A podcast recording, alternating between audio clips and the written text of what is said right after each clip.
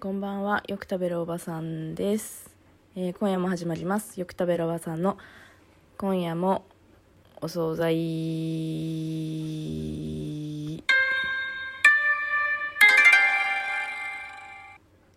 はい、えー今夜も始まりました。よく食べるおばさんの今夜もお惣菜です。えーかなかなり、かなり、ちょっと前回いつやったか忘れちゃったんですけれども、少し間が空きましたが、えー皆様、新年明けましておめでとうございます。えーこんなつまらないラジオではありますが、また今年も一年、えー何卒よろしくお願いいたします。えーそんなよく食べるおばさんの今夜もお惣菜ですが、えーと、えーと、に、2年ぐらい経つのかな？初めて。そうですね。マジカルラブリーさんが M1 撮った時に、えーこのラジオを始めたので、そうですね。2年？え ?2 年 ?2 年か。そうですね。丸2年経って3年目っていうか感じになります。早いですね。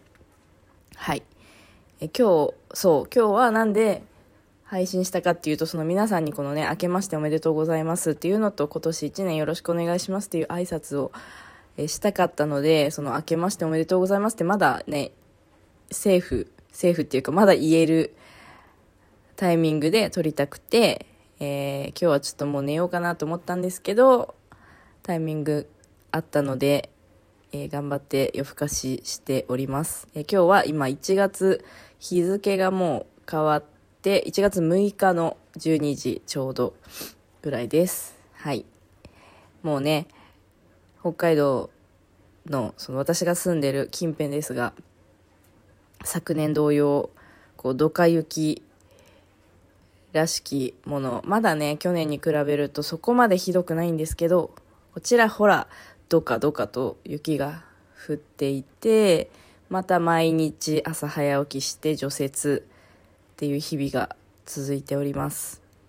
今日もね、もう夜の時点で結構降ってたので、まあ一回ね、夜除雪できたらしといた方がいいんですけど、ちょっともう体も動かないので、明日の朝早く起きて頑張ってやろうかなと思ってます。本当にね、この時期、もう本当に鬱になるんじゃないかぐらい雪がすごくて除雪に悩まされるんですけど、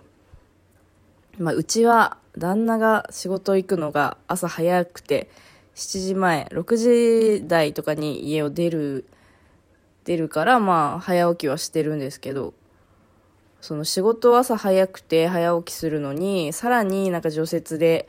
早起きさせるのがかわいそうというか申し訳ないなって思うので極力朝は私が除雪するようにしてるんですけどもうすごい私も真面目なので本当にもう起きて起きて窓見てあ積もってると思ったらもうそのままジャンバー着て本当に布団から出て数秒でもうジャンバー着て始めるんですよね。でもね正直しんどくて。ね本当に北海道ってそれが大変ですよね。はい。そんな感じで最近の近況なんですけどあのーなんか珍しく多分子供産んでこんなにっていうのは初めてな感じなんですけど今までで一番そのドラマを見ています。ドラマを見るのにハマってるというかハマってるというかそのやっぱ職場の人主婦の人多いのでドラマ見てる人多くて。でやっぱおのずとその面白いドラマとかがねやってると話題に上がるんですよね。休憩中とかに。でそう見てみようかなみたいな感じで見てる。見てます。はい。最近見たのは最近見たのはっていうかもう最近見た人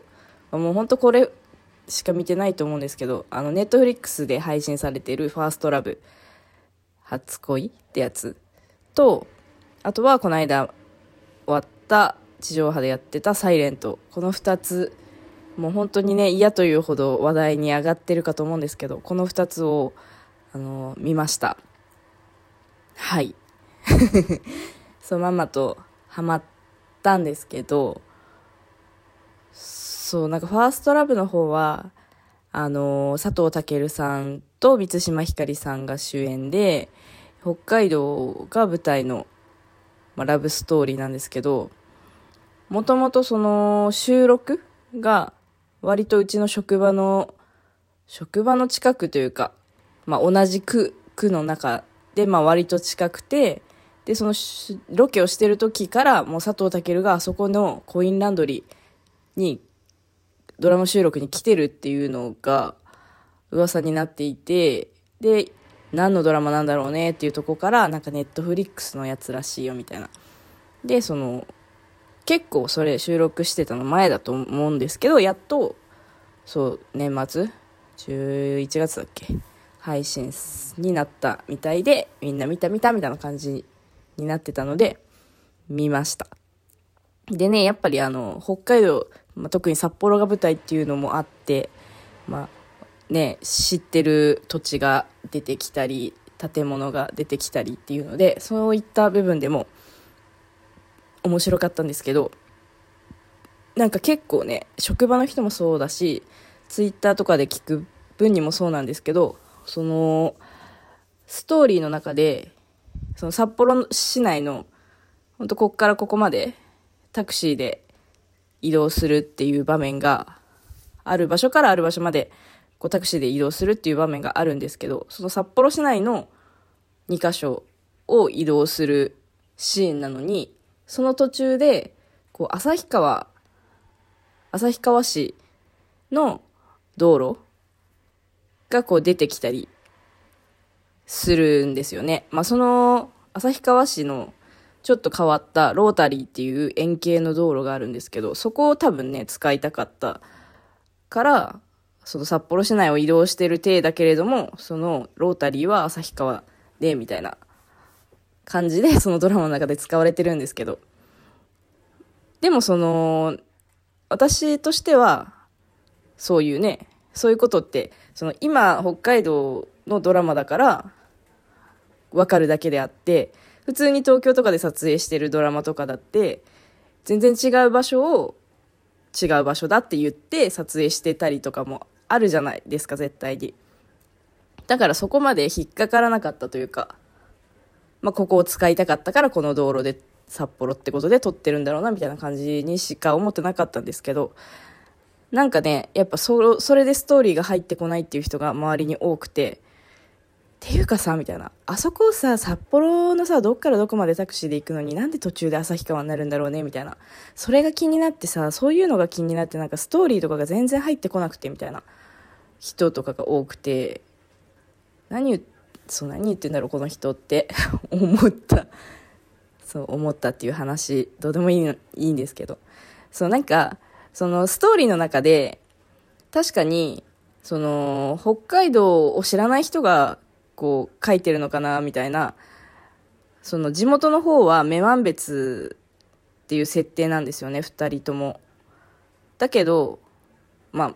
そう。なんかもうちょっと前に見たから忘れちゃったんですけどその地元の女満別と札幌今住んでる札幌の距離感っていうのが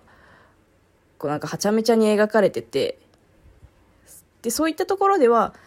んって思うことはあったけどそのロケロケしてる場所が札幌じゃないのに札幌って言ってるとかっていうのはって言ってなんか